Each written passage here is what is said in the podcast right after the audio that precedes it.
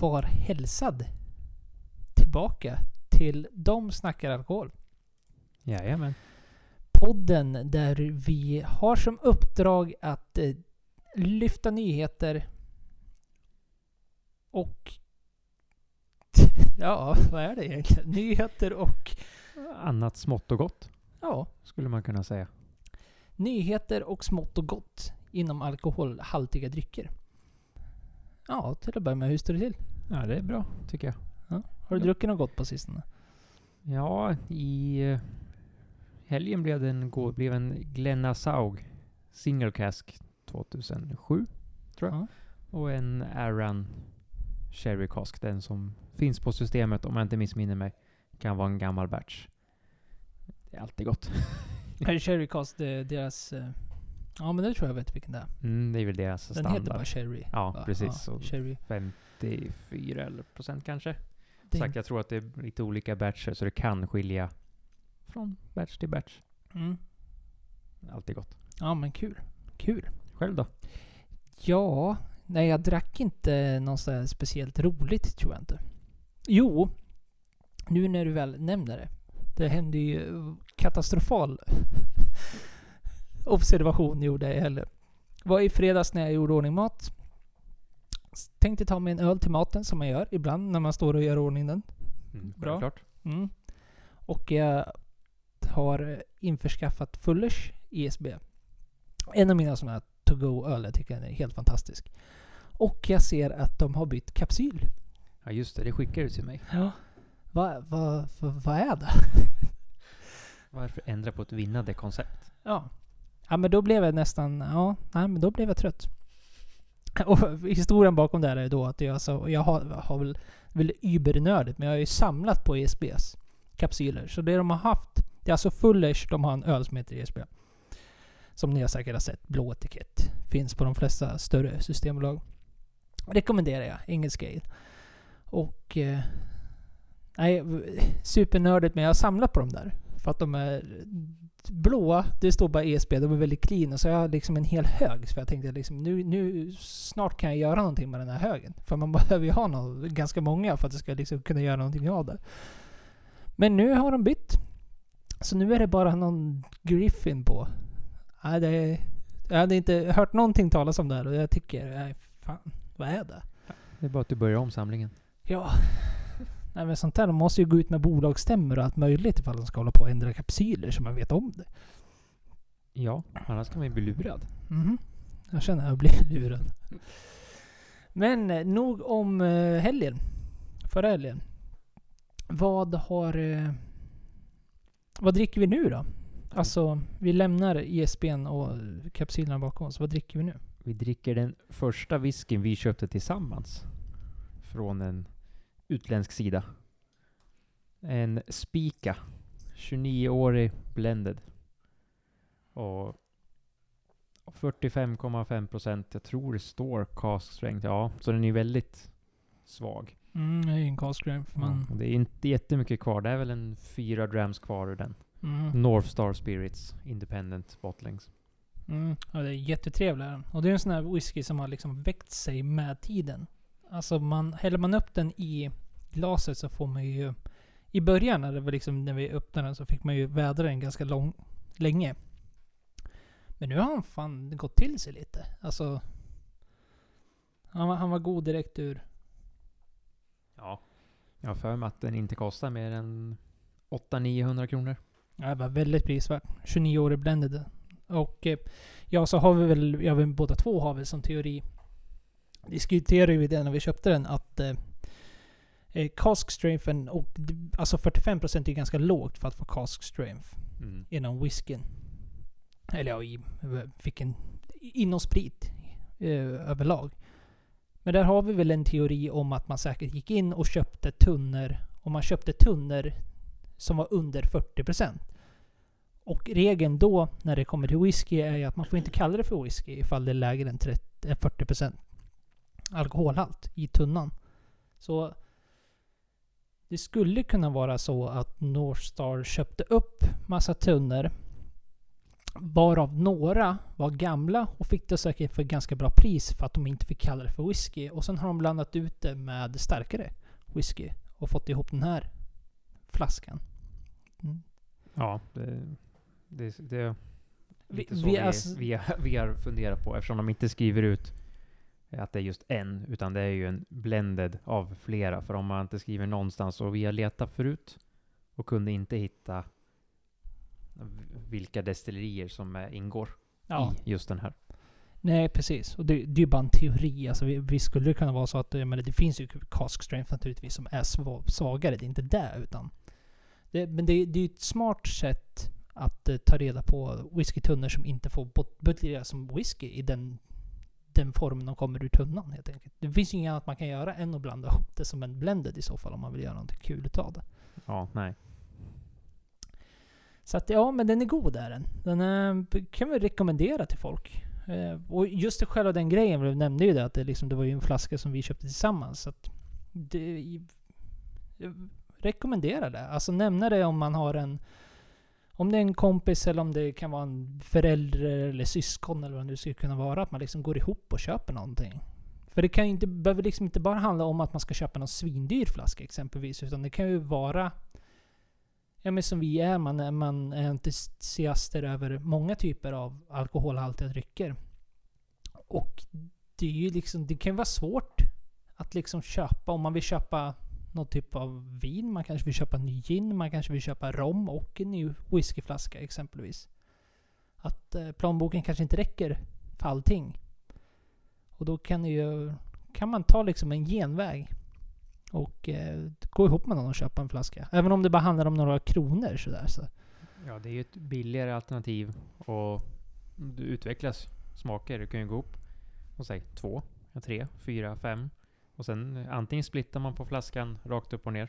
Eller så tar man den man ses. Som vi har gjort nu i, är det två eller tre år? Ja, haft måste vi här närma flaskan. sig tre år. Ja. ja, det ska man inte heller skämta bort. Alltså det sociala. Det blir väldigt roligt att dela en flaska med folk just för att den tas ju fram Mm. av naturliga skäl när man väl ses.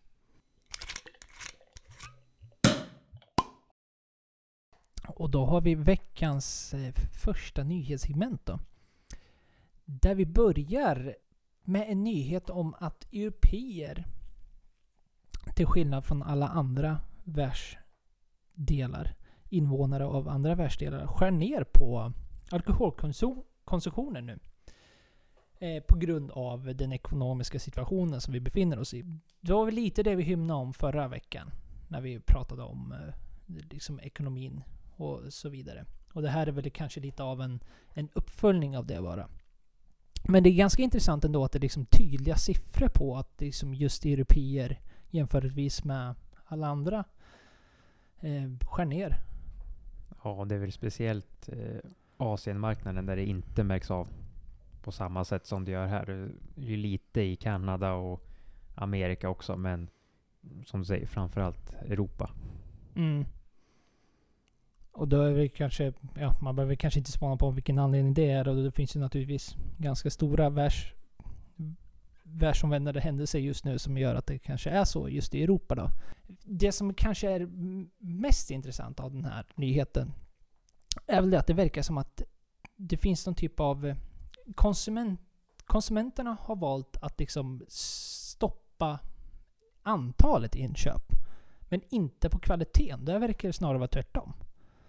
Ja, det känns ju som att det vi har läst och kollat upp att många väljer ju att hoppa över de här budgetmärkena och sen köpa kvalitet och speciellt kanske invänta nu är ju vi i Sverige så det är inte så mycket rabatter och reor på just alkohol. Men i andra länder där det faktiskt kan vara kampanj och vid jul och annat där de kanske sätter ner en whisky, en vin, en gin, rom, några i svenska kronor eller i dollar, pund, euro, vad det nu kan vara, så kan de ju vänta med att köpa den då.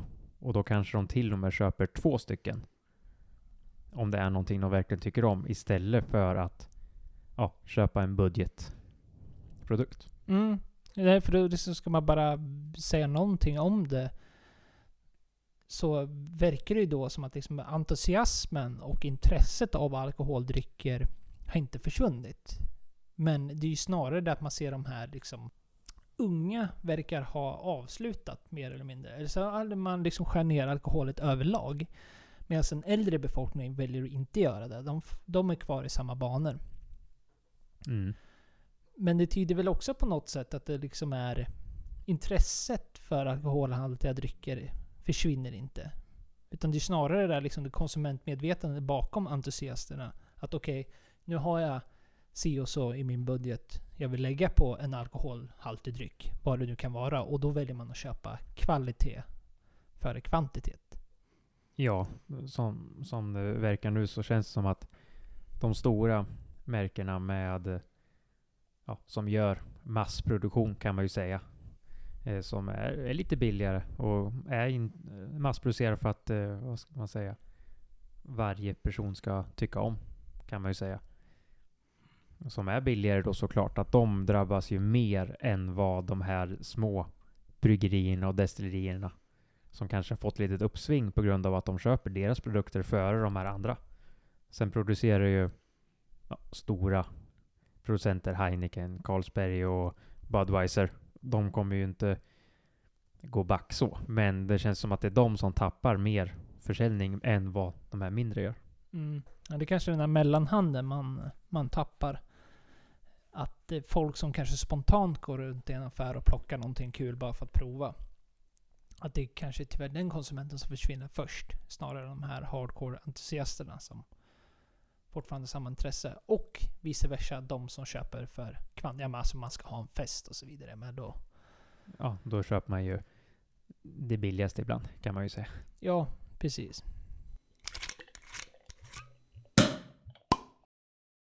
Nu sitter vi här och säger att eh, konsumtionen har gått ner.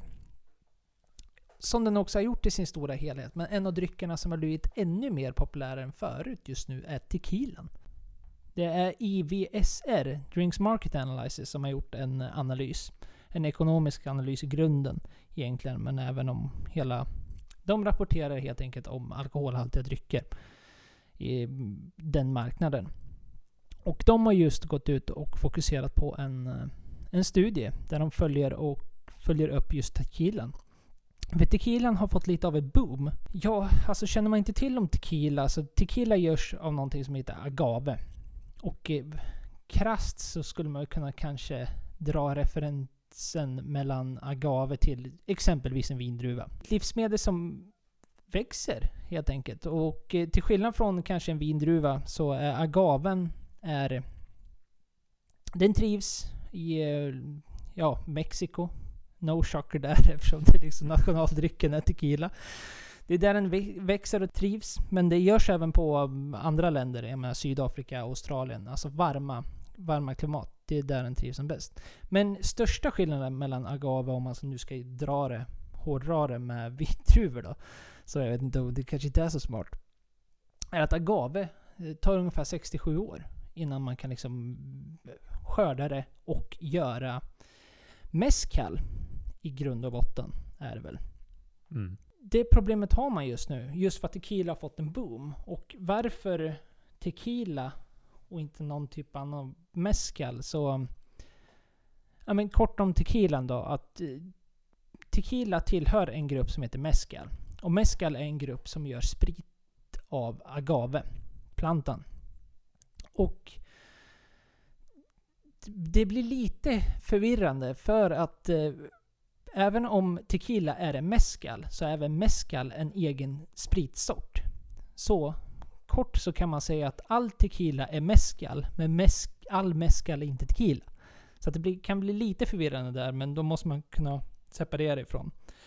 Och som jag nämnde, liksom mescal görs av agave och det kan vara vilken sort av agave som helst för att kunna kallas för mezcal. För jag tror det finns över 30 sorter eller något sånt där. Men just med tequila så måste man ha blå agave. Och det måste innehålla minst 51% blå agave förutom det då, att det är en viss typ av agave, den här blå agaven, och det måste vara 51%, så måste det även göras i vissa områden. Också det om man nu ska fortsätta på den här referensen som jag börjat med, med vindruvor, så kan man ju ungefär se det som liksom mousserat vin exempelvis. Att liksom mescal blir det mousserade vinet, sen har du fortfarande olika typer av jag menar, kavan görs i Spanien exempelvis och champagnen i Frankrike. Menar, och du har dina specifika, eller framförallt... Regioner. Ja, kan man precis. Exakt. Där är ja, men champagne mer... är väl praktexemplet där. Alltså. Och alltså just att det måste göras i champagne exempelvis. Och tequila är precis samma sak, nämligen.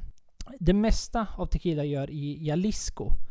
Men sen finns det även fyra andra områden, även om de är väldigt begränsade. Utan den, den övervägande majoriteten gör i det här området som heter, som heter Jalisco. Ja, men drar man ihop allt det här så förstår man då att det kanske finns ett hot om, om att det kan bli brist på tequila.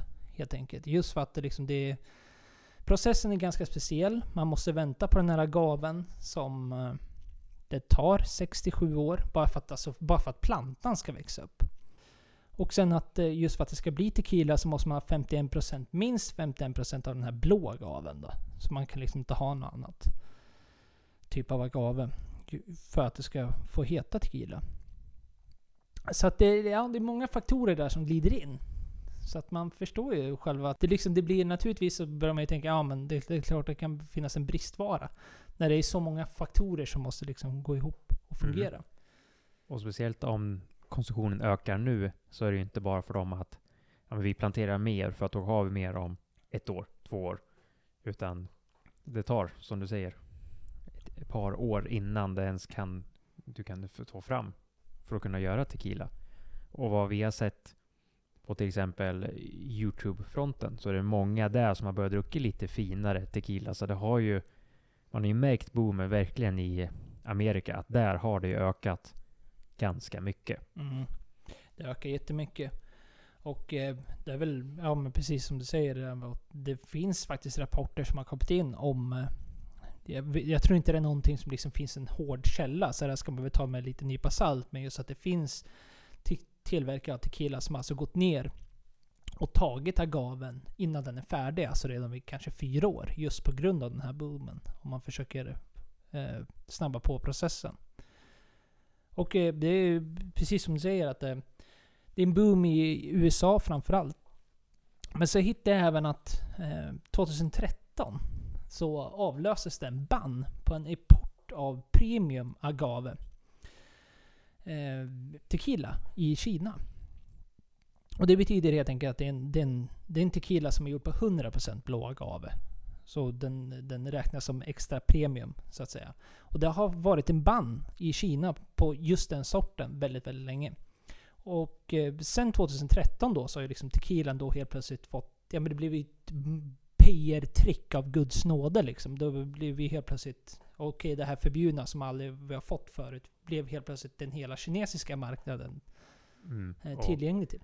och man vet ju av erfarenhet om man det räcker att kolla egentligen alla alkoholhaltiga drycker kan vi säga. Både inom vinvärlden och rom, eh, konjaks och whisky.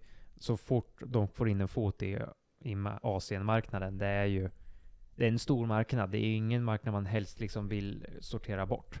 Sen har ju de vissa andra krav och det finns lite andra saker man kan diskutera där, men det kan vi ta en annan gång. Men jag man förstår ju hur stor marknad det är, alltså som säger Kina, hur mycket bor inte där? Även om det är 1% av befolkningen som är intresserade så är det ganska mycket mer än ett litet land i Europa. Mm. Ja, det är spännande. Få får se nu vad som, vad som händer med tequilan då. Det är väl framförallt då kanske att man får se de här... Eh, för precis som alla många andra spritdrycker så kan ju tequila naturligtvis lagras. Och de har fyra, fyra typer av tequila. Det är Blanco som måste vara mindre än två månader gammal. Den kommer nästan direkt ur destilleriet. De säljer den som den är. Och så har de en som heter Reprosad, Reprosado som eh, får vara mindre än ett, eller max ett år. Mellan två månader och ett år då. Och så har de en som heter Anejo. Som är mellan 1 och 3 år. Och så har de en som heter Extra Anejo. Som klassas som, eh, ja det är över tre år då. så har den legat på Ektunneln. ektunnor. Så att eh, det skulle väl inte förvåna en om man ser att just det blir kanske lite av en brist på just de här Anejo och Extra Anejo som måste även lagras x antal år i tunnan. Från och med att man liksom, som sagt, återigen, till skillnad från många andra spritdrycker, du inte behöver vänta 6 och 7 år på att själva plantan ska bli redo. Mm.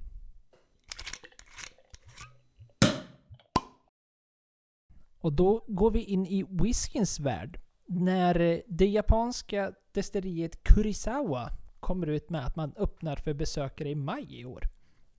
Det är kul. Mm.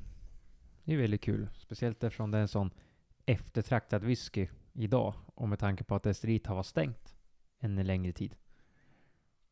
Och inte tillverkat någon whisky överhuvudtaget. Och de som har koll på whisky vet ju att japansk whisky har ju verkligen ja, slagit igenom stort och blev ju en väldigt stor boom. Och vi är ju tyvärr för unga och började för sent för att ens kunna ha smakat Kurisawa eller andra av de här lite finare japanska whiskyna. Och vi är för fattiga för att köpa en. Ja.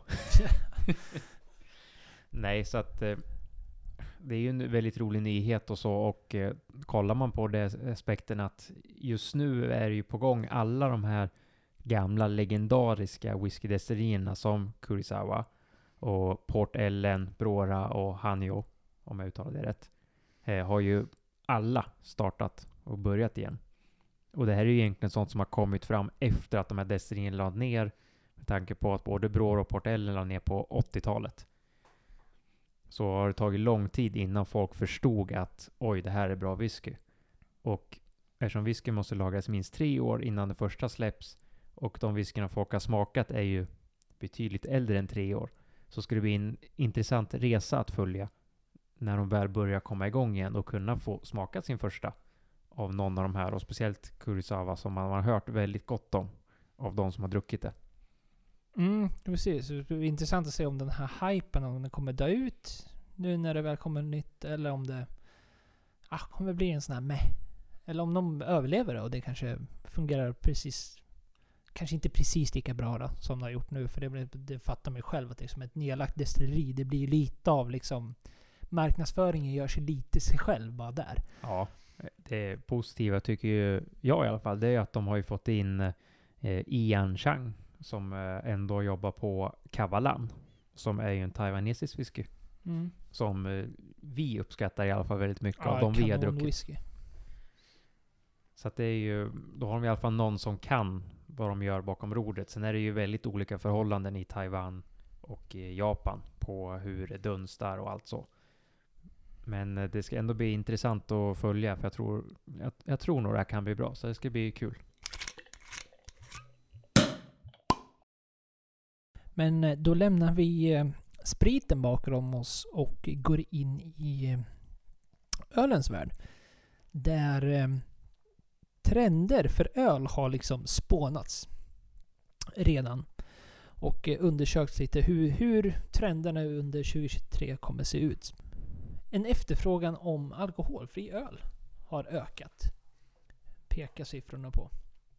Och det är väl intressant att det liksom har blivit från att kanske någon typ av specifik öl och så vidare. Det finns väl säkert siffror om det med. Men just att den stora nyheten är att eh, det trendar uppåt med alkoholfri öl.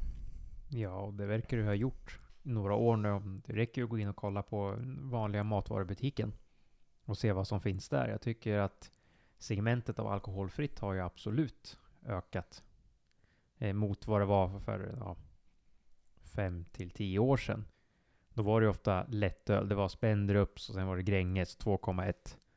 Men jag menar idag, det finns så många bra alkoholfria alternativ som är ja, gjorda av eh, mindre bryggerier också. Som helt i ärlighetsnamn smakar nästan som den, den med alkohol i. Mm. Nej, men det, är, det är kul att den här trenden fortsätter tycker jag. För det kommer ju bara... Det kommer ju leda till att det blir hårdare och hårdare konkurrens inom just den marknaden också. Med alkoholfritt. För det är ju trevligt att kunna ha alkoholfritt men bara bjuda på det. Det är lite vett och etikett där med. Så har man en fest eller har man en inbjudan av något slag. Liksom bara kunna ha det som... Men kunna erbjuda schysst alkoholfri öl och alkoholfri annat också. Nu finns det ju alkoholfritt i... Det är väl en trend som säkert har spett på. Bara få sitta och gissa nu då. Vi har inget som backar upp det här. Men fast det kan man ju också se att alkoholfria alternativ på, på Systembolagets deras alkoholfria hylla har ju vidgats Mm. ganska rejält nu bara, bara de senaste fem åren. De marknaderna håller sig ihop. Alltså vill du ha... Ser man att en trend för alkoholfri öl ökar, då är det naturligtvis att den generella eh, ökningen från alkoholfritt kommer komma oavsett alkoholhaltig dryck så att säga. Eller nu oalkoholig Mm. dryck i det här fallet.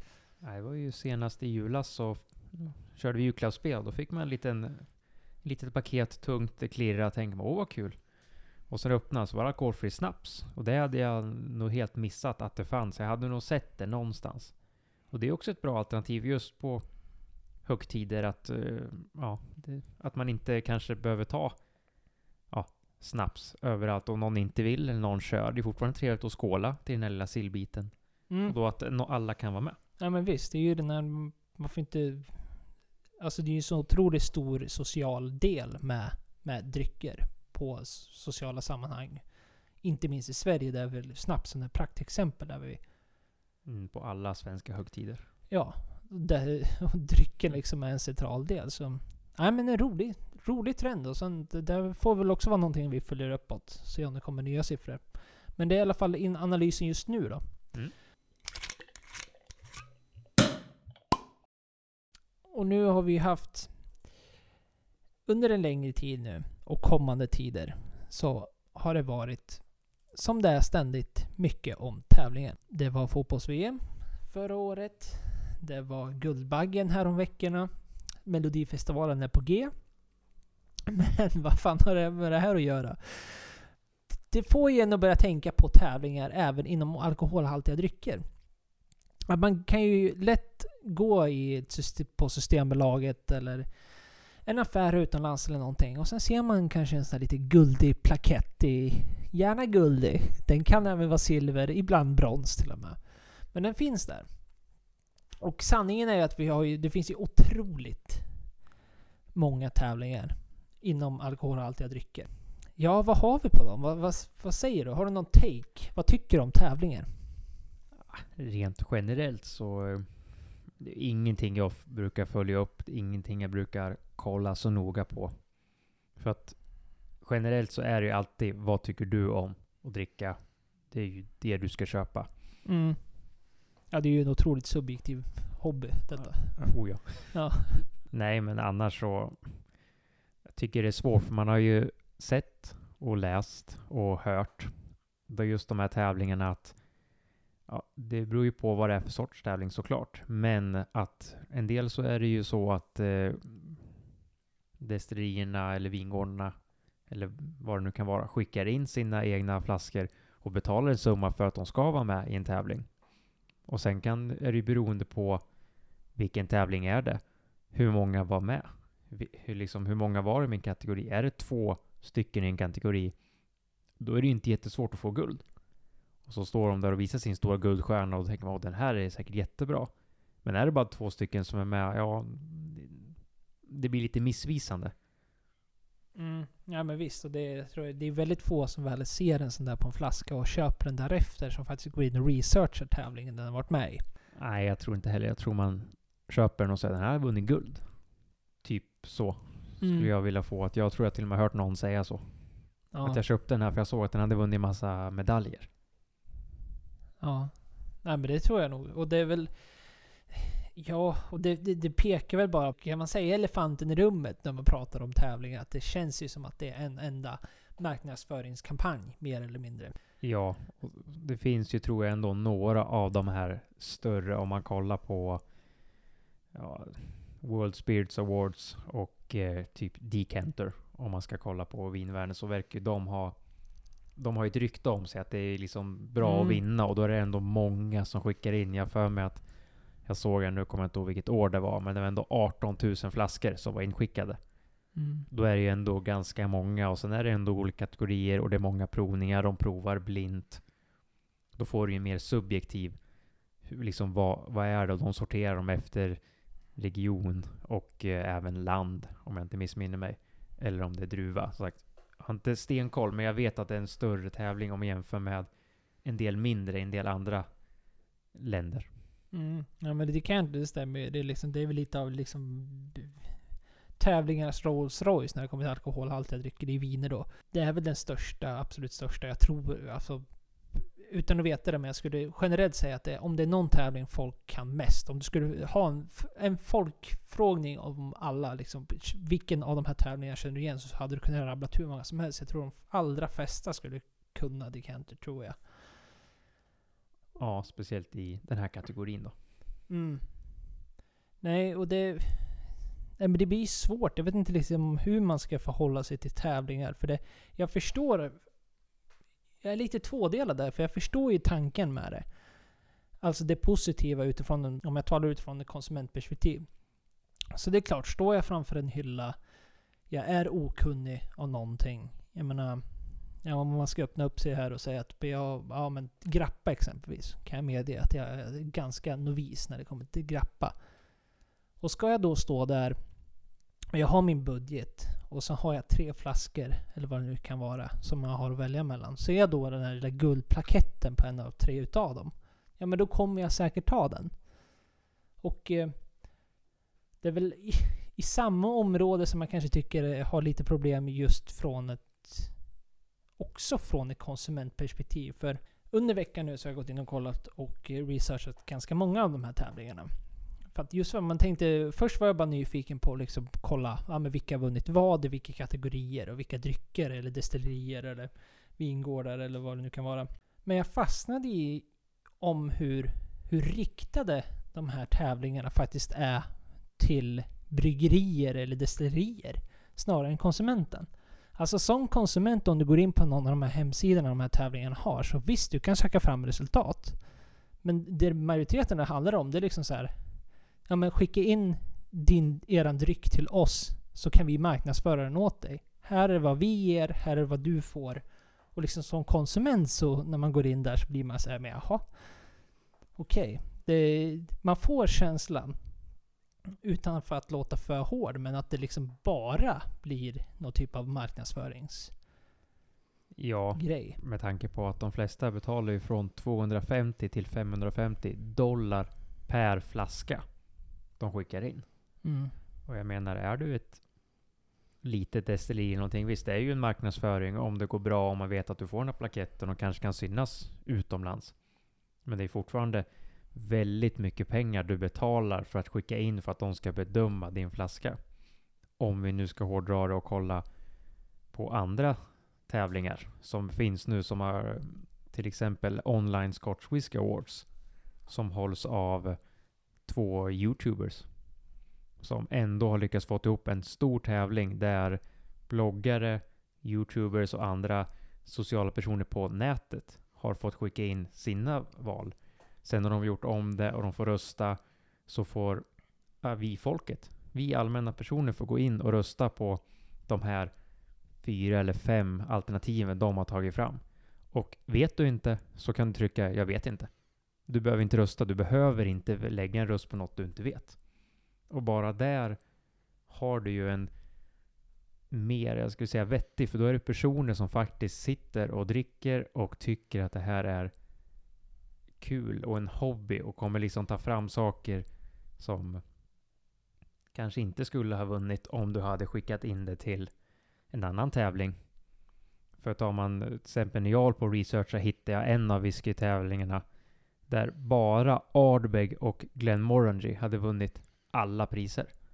Och med tanke på att det är samma koncern, L LVMH, Louis Vuitton Moet Hennessy, som äger dem, så vet jag inte riktigt om jag Ja, skulle det är tro... ju helt otroligt. Är det. Ja, Alltså det ska väl ändå sägas. ja. Och nu är det inget fel på Ardbeg och Glenmorangie. Det är två whisky som vi tycker om, i alla fall Ardbeg. Så att eh, jag skulle inte klanka ner och säga att nej, Ardbeg förtjänar det inte. Men är det bara en rökig, en orökig som har varit med och vunnit, Mm. då känns det, är det bara de som har skickat in? har de betalat extra för att just deras plats ska vinna?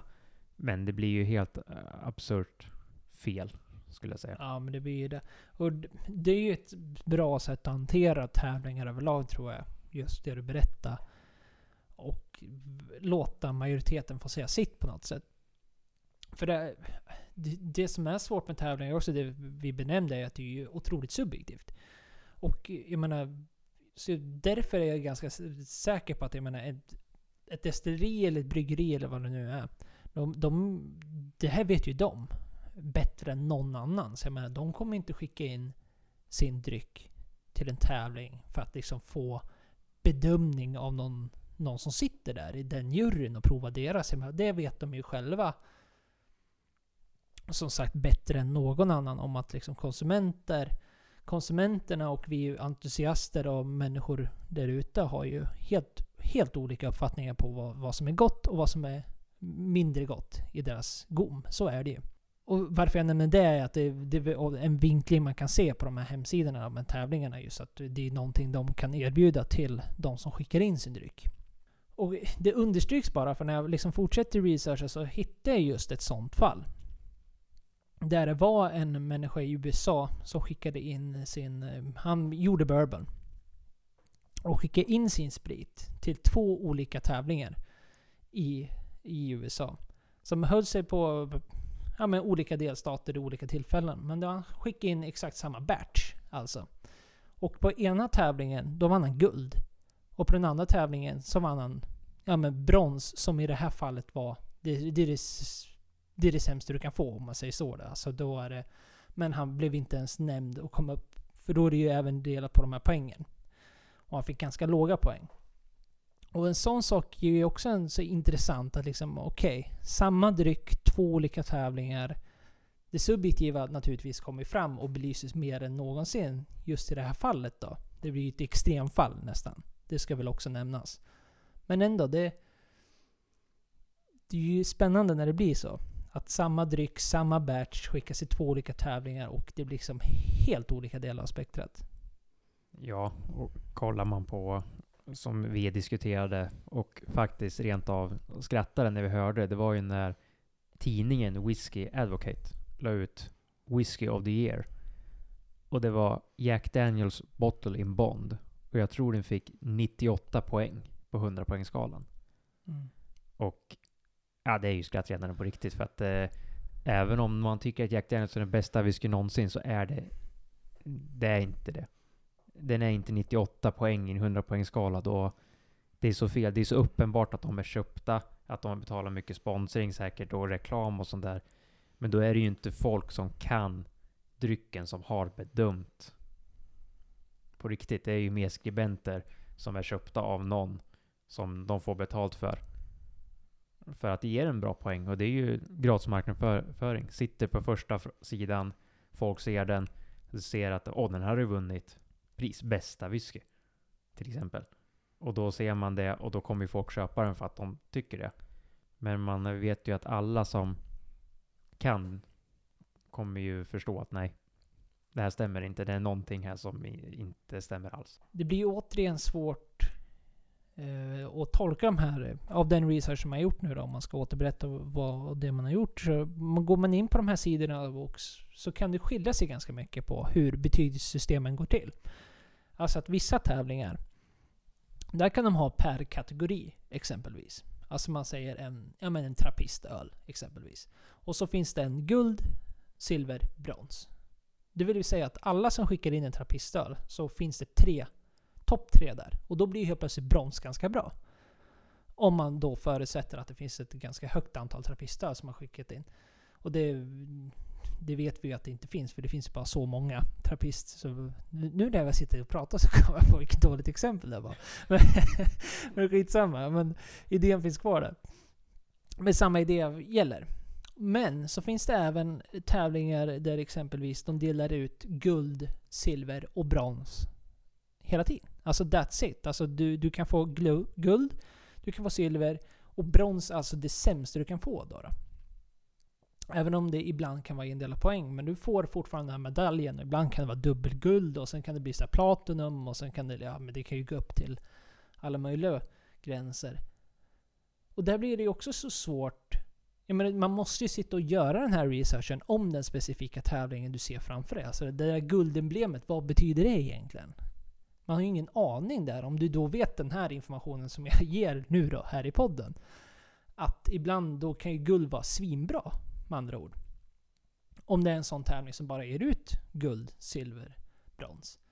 Eller så kan ju guld vara helt plötsligt vara liksom meh. Om det finns något som heter dubbelguld och platinum och superplatinum och allt möjligt. Ja, det blir jättesvårt som konsument att få, få någon ordning på det här. Svårt att se något perspektiv utanför det, liksom det marknadsföringsmässiga. Tyvärr. Ja, lite så är det ju faktiskt. Och det är ju det viktigaste i allt egentligen. Att göra sin research och sen köp det man tycker om. Prova, absolut. Så alltså, vi har ju, har ju flaskor hemma av olika slag som har sådana här medaljer på sig. Och vissa av dem är ju jättegoda, men vi har inte köpt dem för att de har det här lilla guldet eller silvret eller emblemet eller vad man ska säga. Och en del så är det ju det står ju inte ens winner, det står ju recommended eller eh, så här, entry. Det står massa andra saker som också om man väl kollar noga, vad står det egentligen? Står det best gold eller står det något annat litet där? Så det är ju också, de har vunnit guld i, in, ja, i någon annan kategori som kan kännas lite halvshady. Mm. Nej, och sen ska vi ju vara klara med att säga att vi, vi pissar ju inte på alla tävlingar som existerar.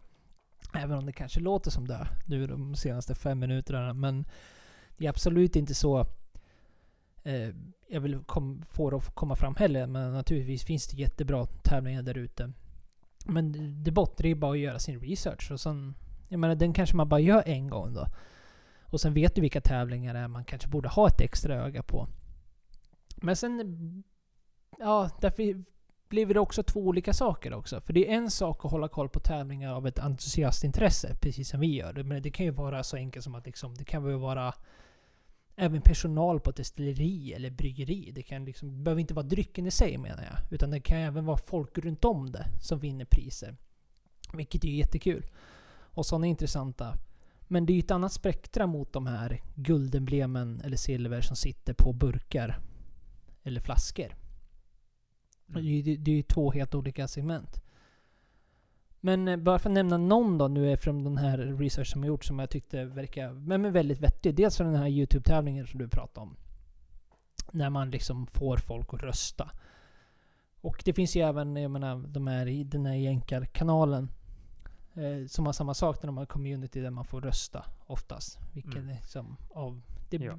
det framförs ju inte som tävlingar men... Nej, de, de ber ju att ni som är våra supportrar får rösta fram. Vilken tycker ni är bäst? Och eh, alla tycker olika. Det är ju det första viktiga, att man kan tycka att äh, det här är helt fel. Jag tycker inte så här. Men har, om vi säger tusen personer röstat på att de tycker så här av 2000. Ja, då tycker ju majoriteten att det här är bra. Och eh, det är ju ett slå i slag. Kolla på de här som verkligen är independent tävlingar i alla kategorier. Just för att då är det, kolla vilka är det som har röstat? Har folk röstat? Har folk som håller på med det här röstat? Vad är det, liksom, vad, vad är det för något som slår slag? Vad är det som kommer fram? Och just i den här online Scotch Whisky Awards, som är väl egentligen den enda tävling jag har följt och kollat, så tycker jag att de har lagt fram det bra.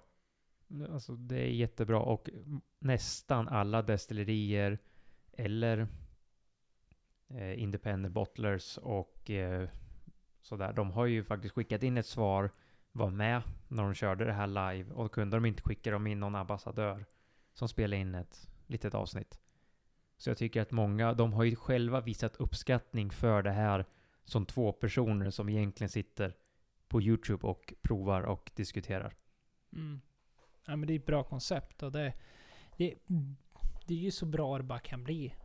Tänker jag också. När man liksom får in en publik där liksom majoriteten helt enkelt får avgöra. Visst, man skulle kunna vara kritisk med att säga att det är liksom... Det leder ju till att varorna i sig, det som kommer röstas fram, måste vara tillgängliga. Och så vidare. Och så kan det vara. Men eh, jag tror ju fortfarande att det är den absolut bästa lösningen. Ska man vara en sån om man kanske letar efter väldigt exklusivt oavsett jag menar, om det är något exklusivt vin eller liksom du sitter och kollar på champagne eller vad det nu kan vara. Där folk som... Och du vill ta reda på den här svinbra. Men då får man gå in på individnivå tror jag. Det är det bästa. Det finns... Leta fram en blogg eller en YouTube-kanal eller vad det nu kan vara.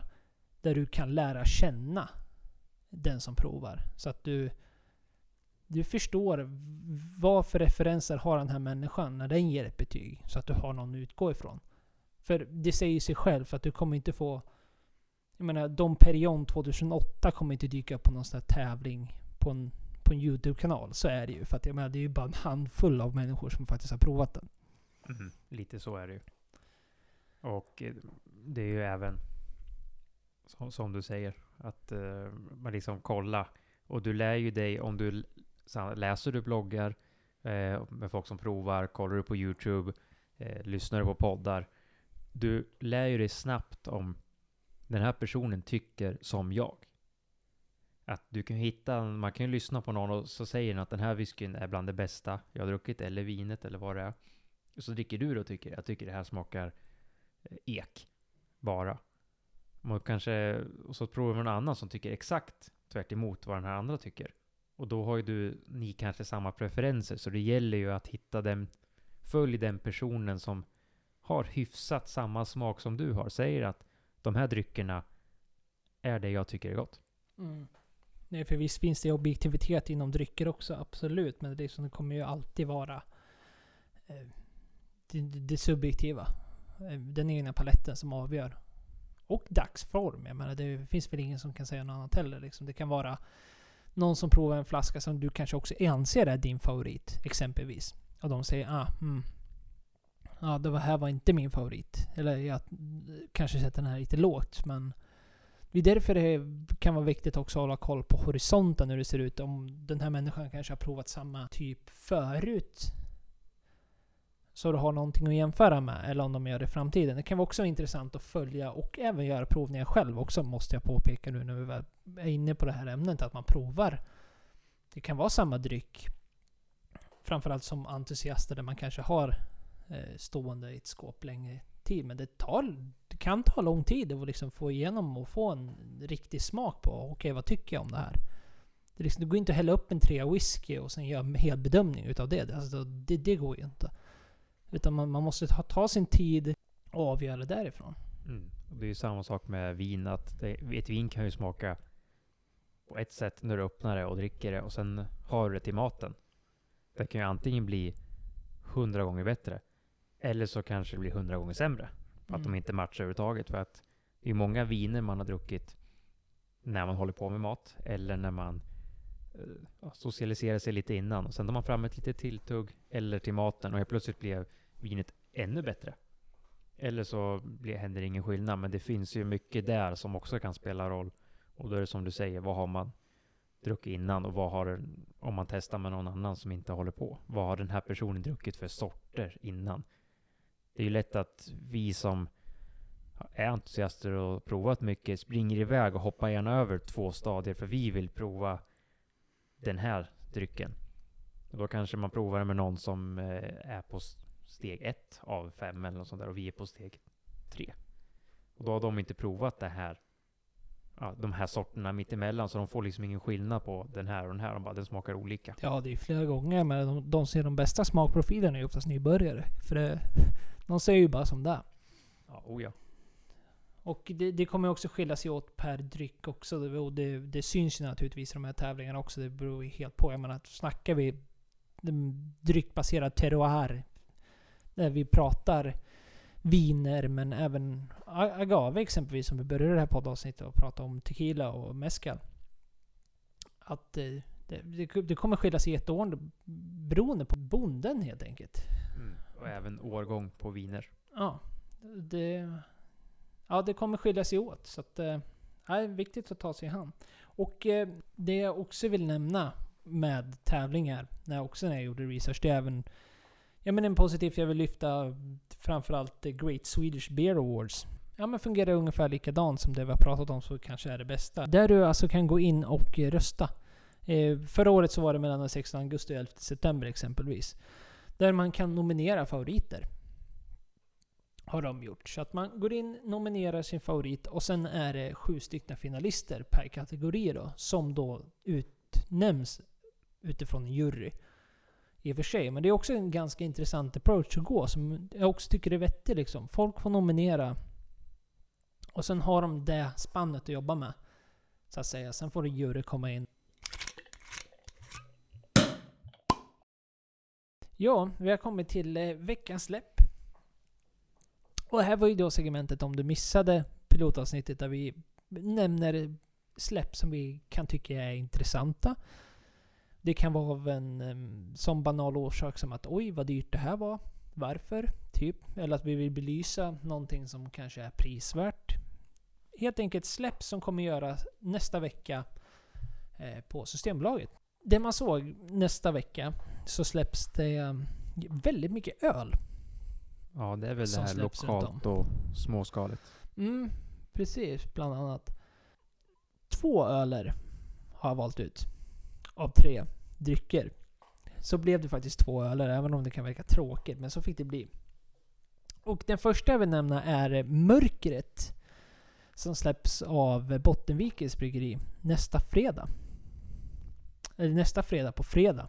Helt enkelt. Punkt slut. Alltså en vecka från och med nu. Och eh, det är en porter. Och eh, Bottenviken är, eh, Bottenvikens är ett eh, bryggeri som håller till i Luleå i Norrbotten. Och eh, de är väldigt roliga för de har eh, ja, ett koncept inom ölbryggning som... De gör en pryl helt enkelt. Och sen rör de aldrig den igen. Är deras enkla koncept. Med eh, de här special och liksom roliga idéerna, idéerna, det tillfälliga sortimentet. Och här får jag väl ändå medge som att eh, jag faktiskt trodde att eh, de gjorde så med all öl. Faktiskt. För de har såna här fina nummer. Det kan vara så här nummer 92 eller 93 eller någonting. Som då man ska ha koll på vilken i ordningen de har släppt. Men eh, för att läsa på deras hemsida som naturligtvis är korrekt. Så, så beskriver de att de har ett kärnsortiment ändå. Som de beskriver är en öl som de kontinuerligt brygger. Som kommer finnas med under en längre tid. Ja, likväl. De är svinbra grejer och eh, ja, jag är riktigt taggad. Jag, porter, svingott. Kost, kommer kosta 26 kronor. Säljs eh, nästa fredag. Och min andra öl är eh, Nils Oskar. Från no Nyköping håller de till. Och den heter We Heavy 23. Kommer kosta 35 riksdaler. Och den eh, är säljstart på den på måndag. Klockan 10. Och eh, det är en Scottish Ale. En skotsk ale. Varav man kanske kunde lista ut på namnet. We Heavy. We Heavy. Och eh, ja, nej men det ska bli spännande. Jag tycker samma sak där. Jag tycker Scotch Ale är fantastiskt. Jag har oftast liksom med den här mörka tonen. Lite nästan skitiga. Röka nästan. Det är ju alltid trevligt. Mm, jag tycker ju om sådana små, sådana typer. Så att, ja, jag är riktigt taggad. Och mitt sista val är eh, Juvia och Camps. Det är ett kava. Fick det bli. Varför jag har valt just den här är dels för att jag tycker den är... Eh, ja men det är liksom humant pris. 199 kronor kommer den släppas för. Och eh, Juvia det är en reserva. En Gran Reserva till och med. Gran Reserva. Och eh, det är alltså den finaste kategorin för kava. Och det är... Eh, ja, vad mer ska man säga? Det är familjeakt. Juvian Comps är familjeägt. Och eh, kava, för de som inte vet, så har ju... Ja men lik champagnen och det är väl där oftast man brukar marknadsföra, så har de också sin andra jäsning på flaska. Precis som champagne gör. Ja, i Spanien. Jag vet inte ens om jag nämnde det, men det, så är det. Cava görs i Spanien. Och eh, det som är också är extra intressant med just det här släppet är ju så att det är 2018. Och 2018 har ju blivit lite av ett liksom kärnår inom vinet. Att eh, det, det är väldigt många viner och vinregioner runt om som... Ja men man pratar helt enkelt om att okej, okay, det här kommer inte slås på jättelänge. Eh, Spanien hade inte sämre. De hade ett kanonår 2018. Framförallt på östkusten. Där jag lägger till just för att det var väldigt mycket regn.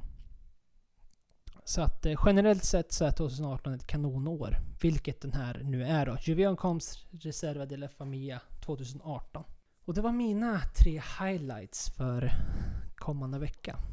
Ja, det var inga dåliga. Hoppas du köper så jag får smaka. ja, det är den också. Ja, en, an, en annan har ju tittat lite mer på vinsidan. För det är ju det där lilla träsket man har kommit in i nu. Och eh, tyvärr så är det lite dyra släpp för min plånbok den här gången. Men eh, slå ett slag på det, om man ska återkomma till det vi pratade om tidigare. Att är ni ett litet gäng så gå absolut ihop och köp en finare flaska. Nu är det ju vad har ni för budget? Vad har ni för intresse? Allt kan sp spira från noll till 10 000. Men det, för att på webbsläppet kommer det vara några fina dyra Bourgogne. Och även några italienska Borgogno. Som båda är från Grand Cru-byar. Som gör ja, top notch viner. Jag har ju smakat inga av de här bourgognevinerna och jag tänker inte ens försöka uttala namnet för att eh, det kommer bara bli fel. Men just de italienska, de har jag ändå provat ett handfull, tre stycken någonting och de tycker jag har varit väldigt bra. Då har det varit några Nebbiolos och några Barolos och nu ser jag att det släpps några Barolo från olika eh, byar som ingår i den här koncernen. Så det kan jag absolut så ett slag för att eh, titta på. De, priserna är lite mer humana än de här andra. Så att har man en lite större plånbok kan jag absolut rekommendera. Annars gå ihop två, tre personer, köpa en och dela, smaka även bra lagring på alla de här vinerna om det är så att man köper för en framtida investering eller bara för att dricka själv om några år. Annars på eh, tillfälligt sortiment såg jag att de släpper också en Ratti Barolo. Och det är lite bara för att eh, här i, eh, vad blir det, i slutet på sommaren var jag på champagnekryssningen. Och då drack jag en av de här Ratti Barolo, inte exakt den här då. Men en annan som jag Ja, det var det bästa rödvinet jag drack på mässan. Sen fanns det massa annat gott där också, men den stack verkligen ut att den här var, det var fylligt och det var gott, så att eh, det är nog en jag skulle kika in på. Annars så släpps ju rökigaste whiskyn som finns, Octomore, ännu en, vad ska man säga, serie. 13.1 om jag inte missminner mig. Som Mm, har en väldigt hög ppm, rökhalt. Och har man aldrig provat en sån och tycker om rökig kan jag absolut rekommendera. Det är, det är en liten upplevelse. Vi har ändå provat ett gäng sådana. Och då, jag tycker de är goda. Men uh, tycker man inte om rökig whisky, då ska man nog inte alls köpa den här. Nej, och så hade de väl en, Jag kommer inte ihåg vad prislappen var. Kommer du ihåg det? Har för mig att den Fem- låg ja, 15, 16, 100 någonting. Så Ja. den är inte jättebillig om man vill köpa för kul. Nej. Men det är ju absolut ett förslag för den som är en rökälskaren i whisky. Så ska man ha en Octomore i sin samling i alla fall. Mm. Om inte så har man inte möjlighet att köpa den så ska man i alla fall lägga det på minne så man kan prova den nästa gång. Man kommer över den. Ja, absolut. Den brukar finnas på lite olika barer runt om i Sverige och Ja. även på en del taxfrees. Mm, precis. Ja, det var det jag hade att föreslå. Det var inga superspeciella, men eh, lite, lite kul. Och det var det där. Nu lyckades vi med det här igen alltså. Ja, det är bra gjort. Det var värst ja. Och whiskyn börjar ta slut i våra glas. Som sagt, idag drack vi en Spika 29-årig blended. Och eh, vad har, har vi något mer att säga om den? Nu när vi har suttit i... Jag vet inte hur länge vi har suttit och pratat nu då, men det var, det var ett tag. Ja, och den, den har öppnat upp sig mer och mer. Så att det är ju alltid, alltid bra att ha en höglas en längre tid. Som en del säger, eh, ett år på tunna, eh, ett, en minut i glaset. Mm, precis. Vi syns ju nästa vecka naturligtvis. Och eh, är det någonting du har, kanske en fundering, ett klagomål, eh, kanske någon syn på det här skulle ni kunna göra bättre, eller om man av någon anledning bara vill höra av oss till oss så gör man det på podd podd.detsnackaralkohol.com och så har vi sådana där eh, trendiga sociala medier också.